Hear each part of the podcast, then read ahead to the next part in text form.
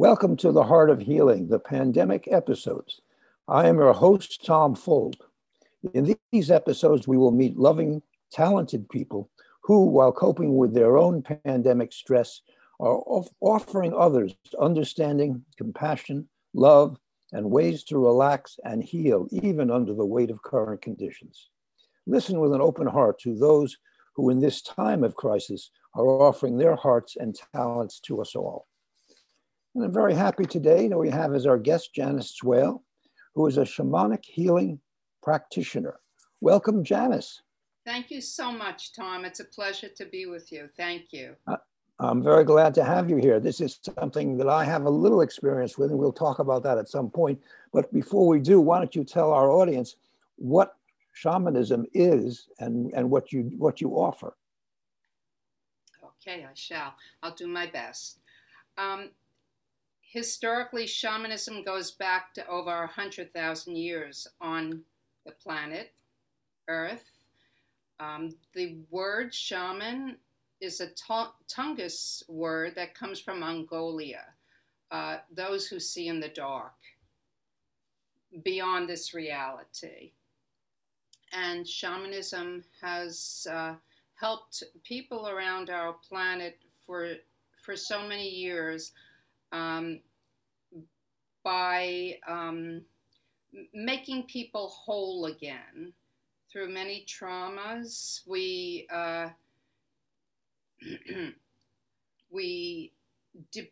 fragment, and the shaman brings back wholeness to the person.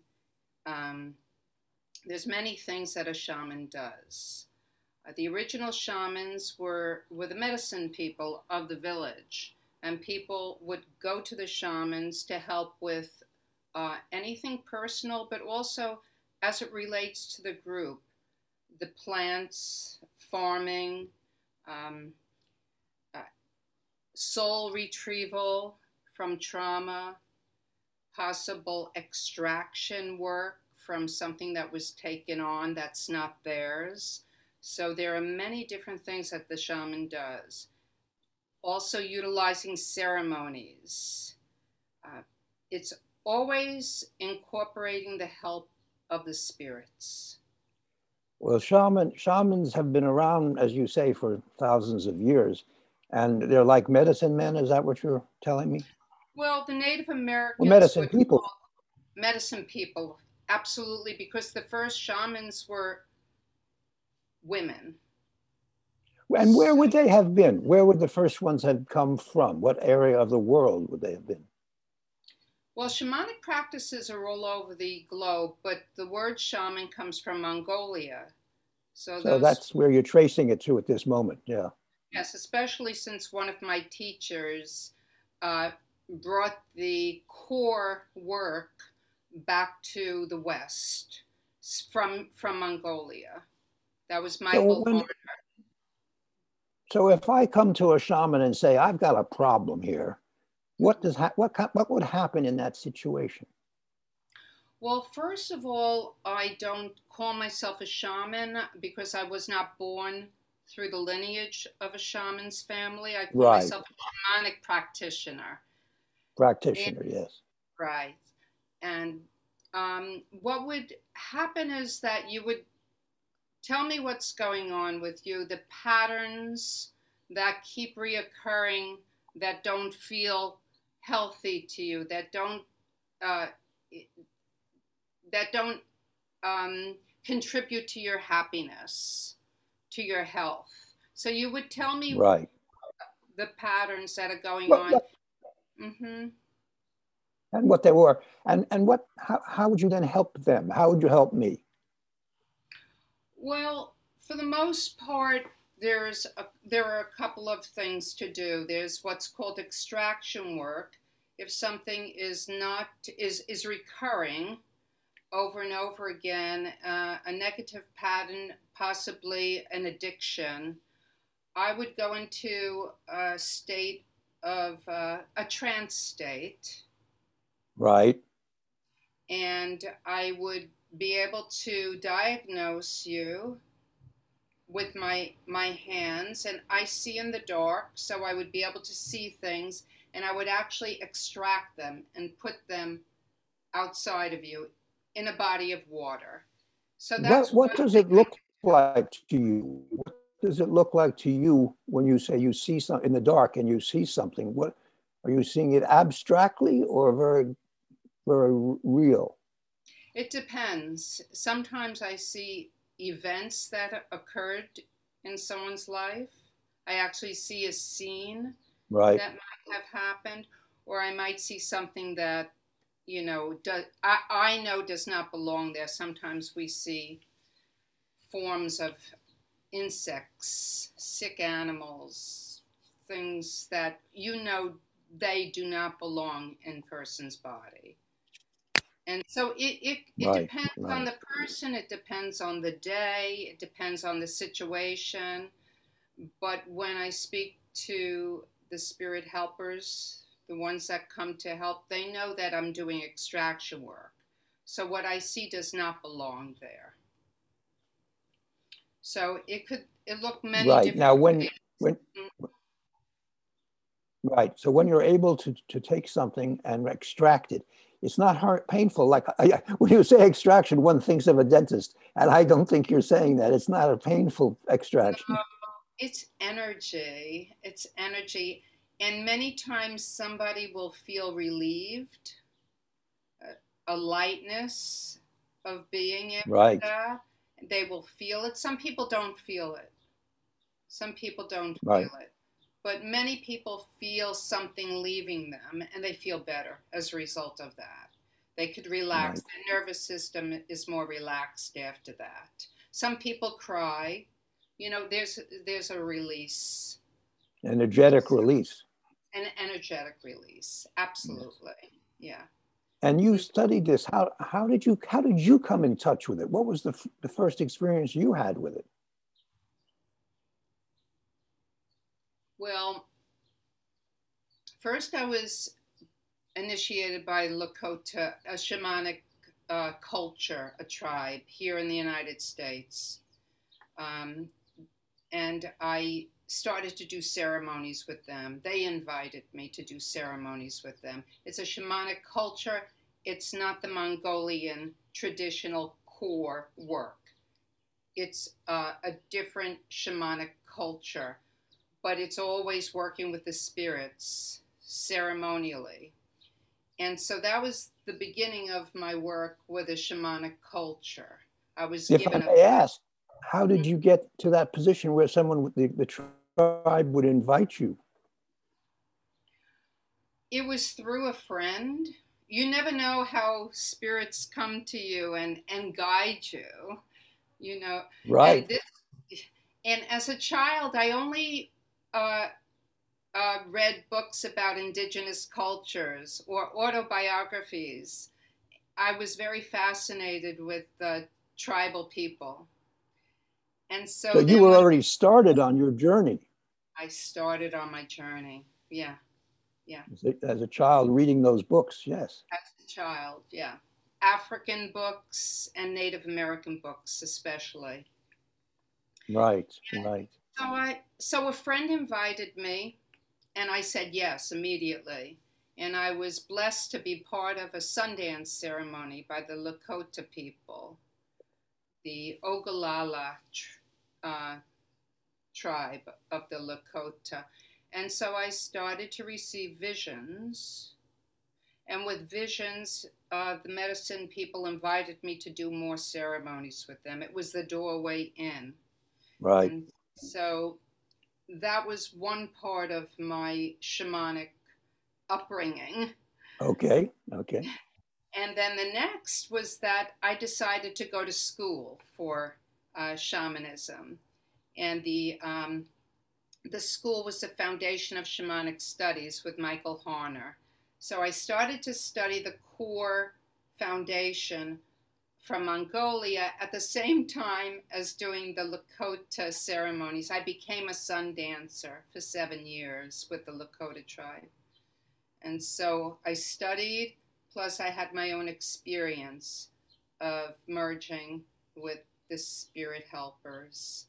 And how did you feel about it? I mean, obviously you liked it, you stayed with it. but did you feel it helped you?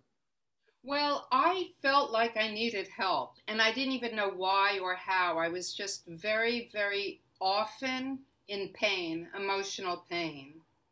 So my first visit to the reservation, Pine Ridge, when I was invited to the Sundance ceremony, as soon as the drums started, my heart opened, and I cried for days. So you knew you were in the right place. I knew I was in the right place. So I continued to follow that path for my own healing. Yes, yeah, that's wonderful. Spiritual. And then when I was introduced to Michael Harner and the Shamanic Journeying, I met my spirit helpers, as I teach people to do now. During the pandemic, I've helped a lot of people learn how to journey. Let's talk about that for a little more, because you don't know this, but I have that same experience of going on a journey and of finding my, as I was told at the time, and it may vary by teachers, my animal, the animal who was going to be my teacher. Now, is it usual that you talk about an animal as the helper, or? In shamanism, when you're born, Create a Great Spirit gives you an animal to be your best friend. That's fascinating, because what I discovered, and the way I experienced this, and let's see if it matches with things that you know about, is I was told to go into this semi-trance, whatever you call it, and just look and see who came. And the animal that came the most was my guide. And for all the time, a polar bear kept coming and coming.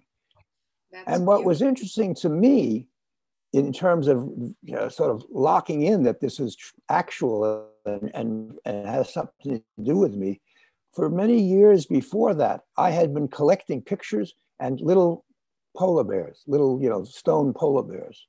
So I had already been going for that. And once it was reinforced, it was fascinating. Does that seem to be something that people experience?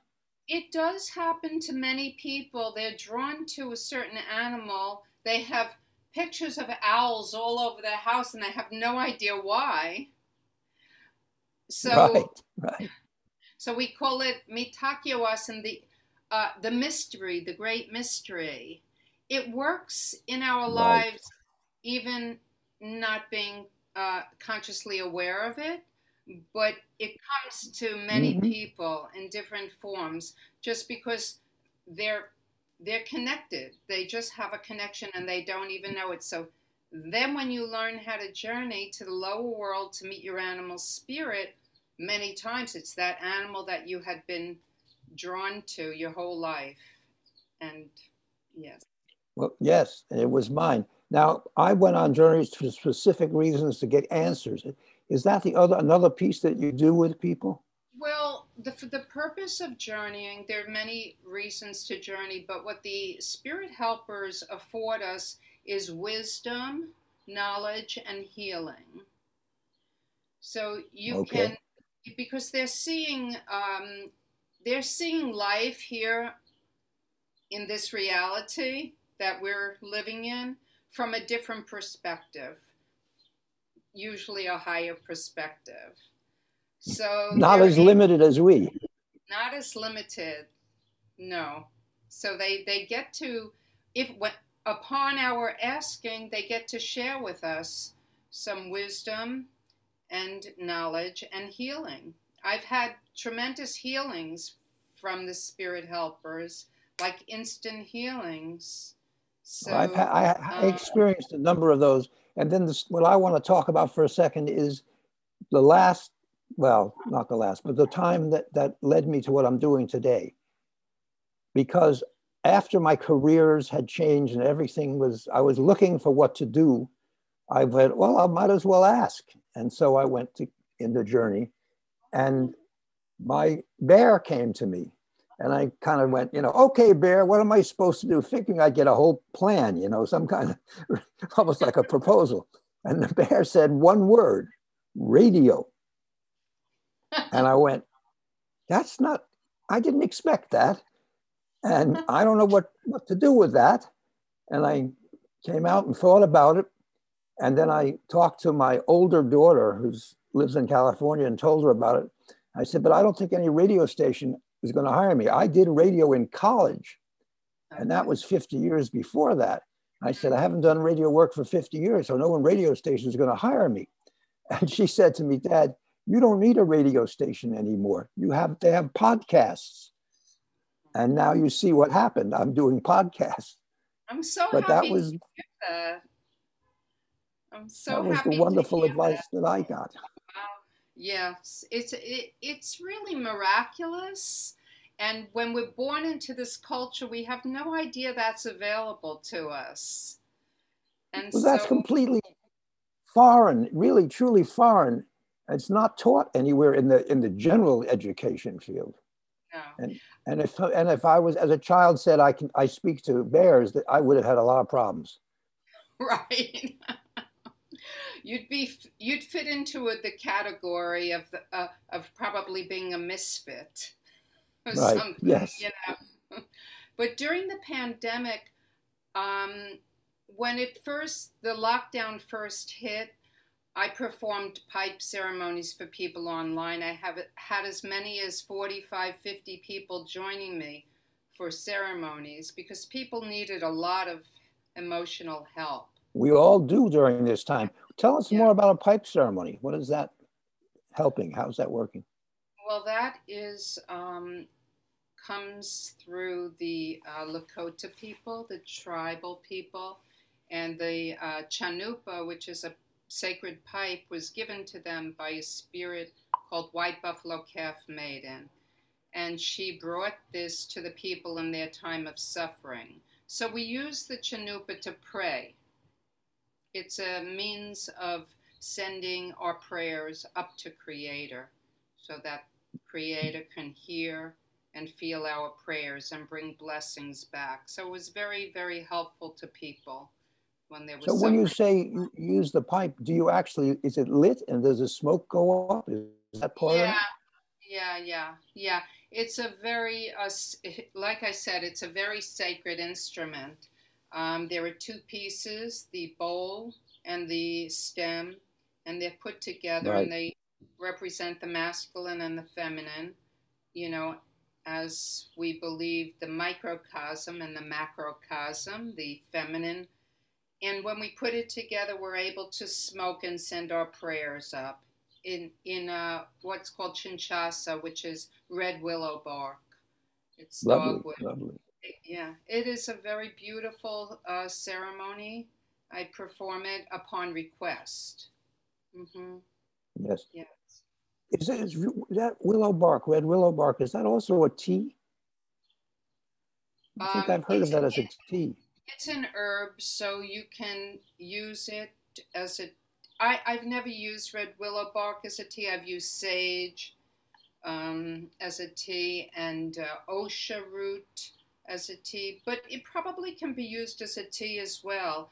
It's also called dogwood. Okay. Yeah. So you did these online. Are you still doing this, or have you just done a few at the beginning? At the very beginning, when people were very, very freaked out, they didn't know what to do with themselves. You know, so they needed to be together and send prayers together just for help.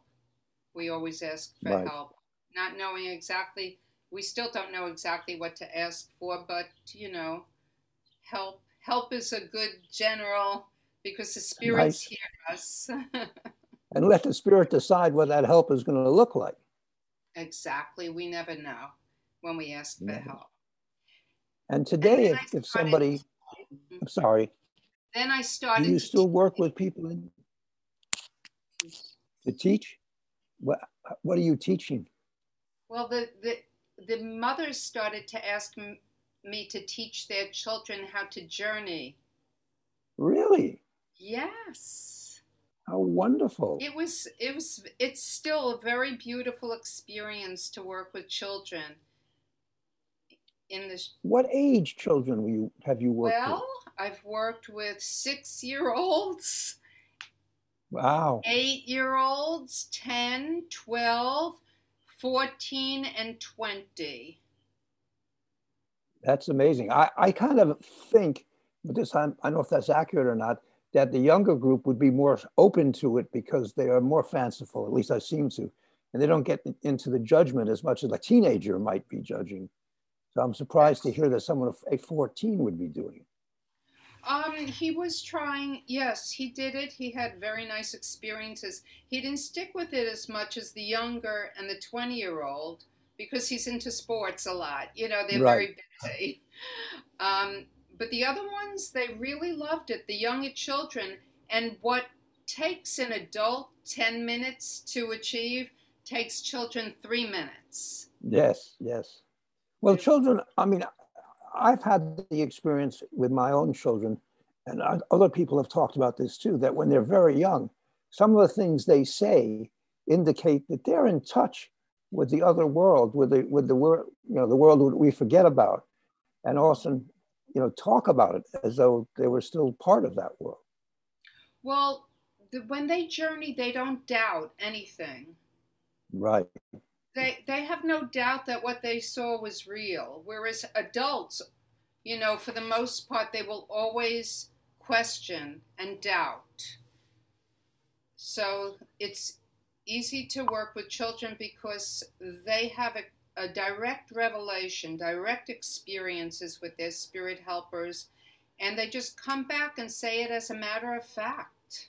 Yes, yes, that's wonderful. That's wonderful. Yeah. So you have been doing that, and you continue to work with people if they want you to, I take it.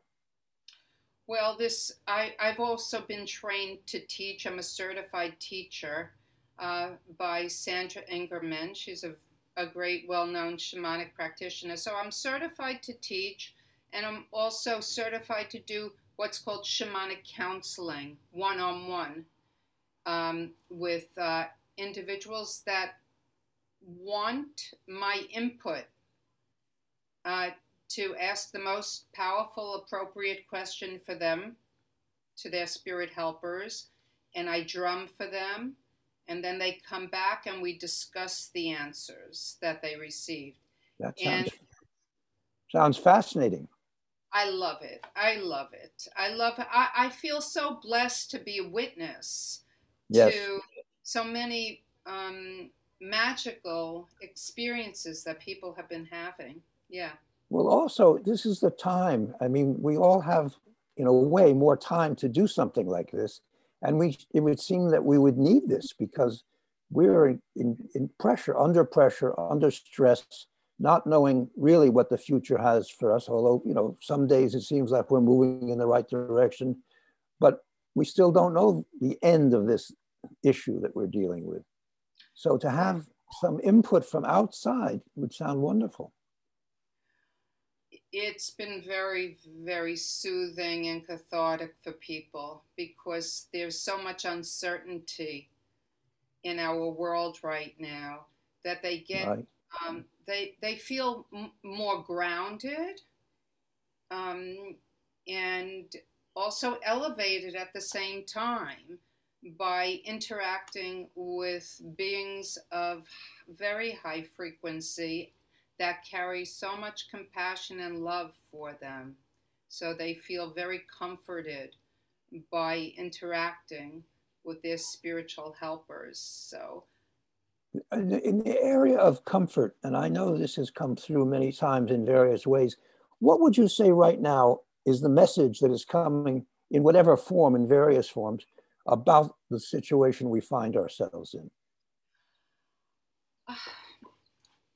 Well, I'm a simple person. So, because things seem very complex at times right now, what I keep coming back to is nurture yourself, be present with yourself, find what your needs are, trust yourself, as opposed to, of course, we're all looking out and praying for the survival of humanity and our great Earth, beautiful planet. But right now, I think everybody is looking to inward, to be present with themselves. I think it's a very important time for that, because everybody is being questioned right now, what to do with their lives, where to go, how to explore a higher meaning for ourselves right now when we don't know what's going to happen in the world. So the message is for me personally, I'm exploring my heart, my mind, the congruency of my body. Pay attention and be present with yourself. Well, that's a very, very important. You say words, be present. And one of the things that our society did not encourage was being present. We'd be so busy running that we never were present. And now we have had time to slow down, maybe not the best of times, but time to slow down and to ask those questions and to maybe get help. I would think it'd be a great time to ask spirit guides, help me. What is my purpose? What is my purpose here? I think you got an agreement there with your animal. Yes, I got agreement from an animal here. Hold on one second while I do something. I like that. Oh, I don't mind. Mm-hmm. We have animals all around us in one form or another. I have a wonderful dog who wants to tell somebody something, but I don't know.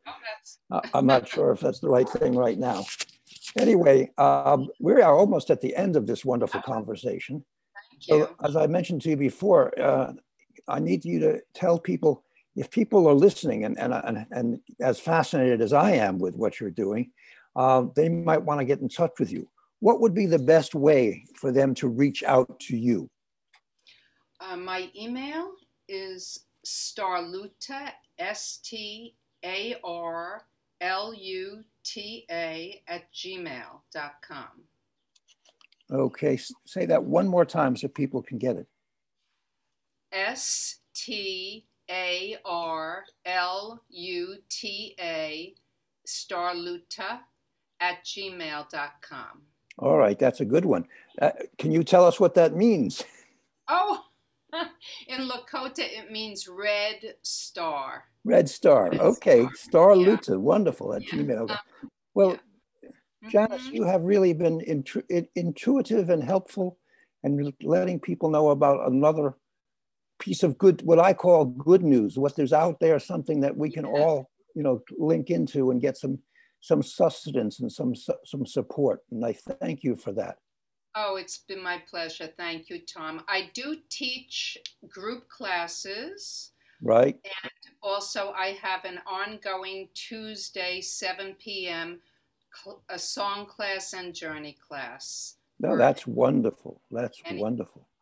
Thank you. All right. Well, hopefully many people will get involved and be interested. Oh, and also I've been doing the healings remotely by Zoom.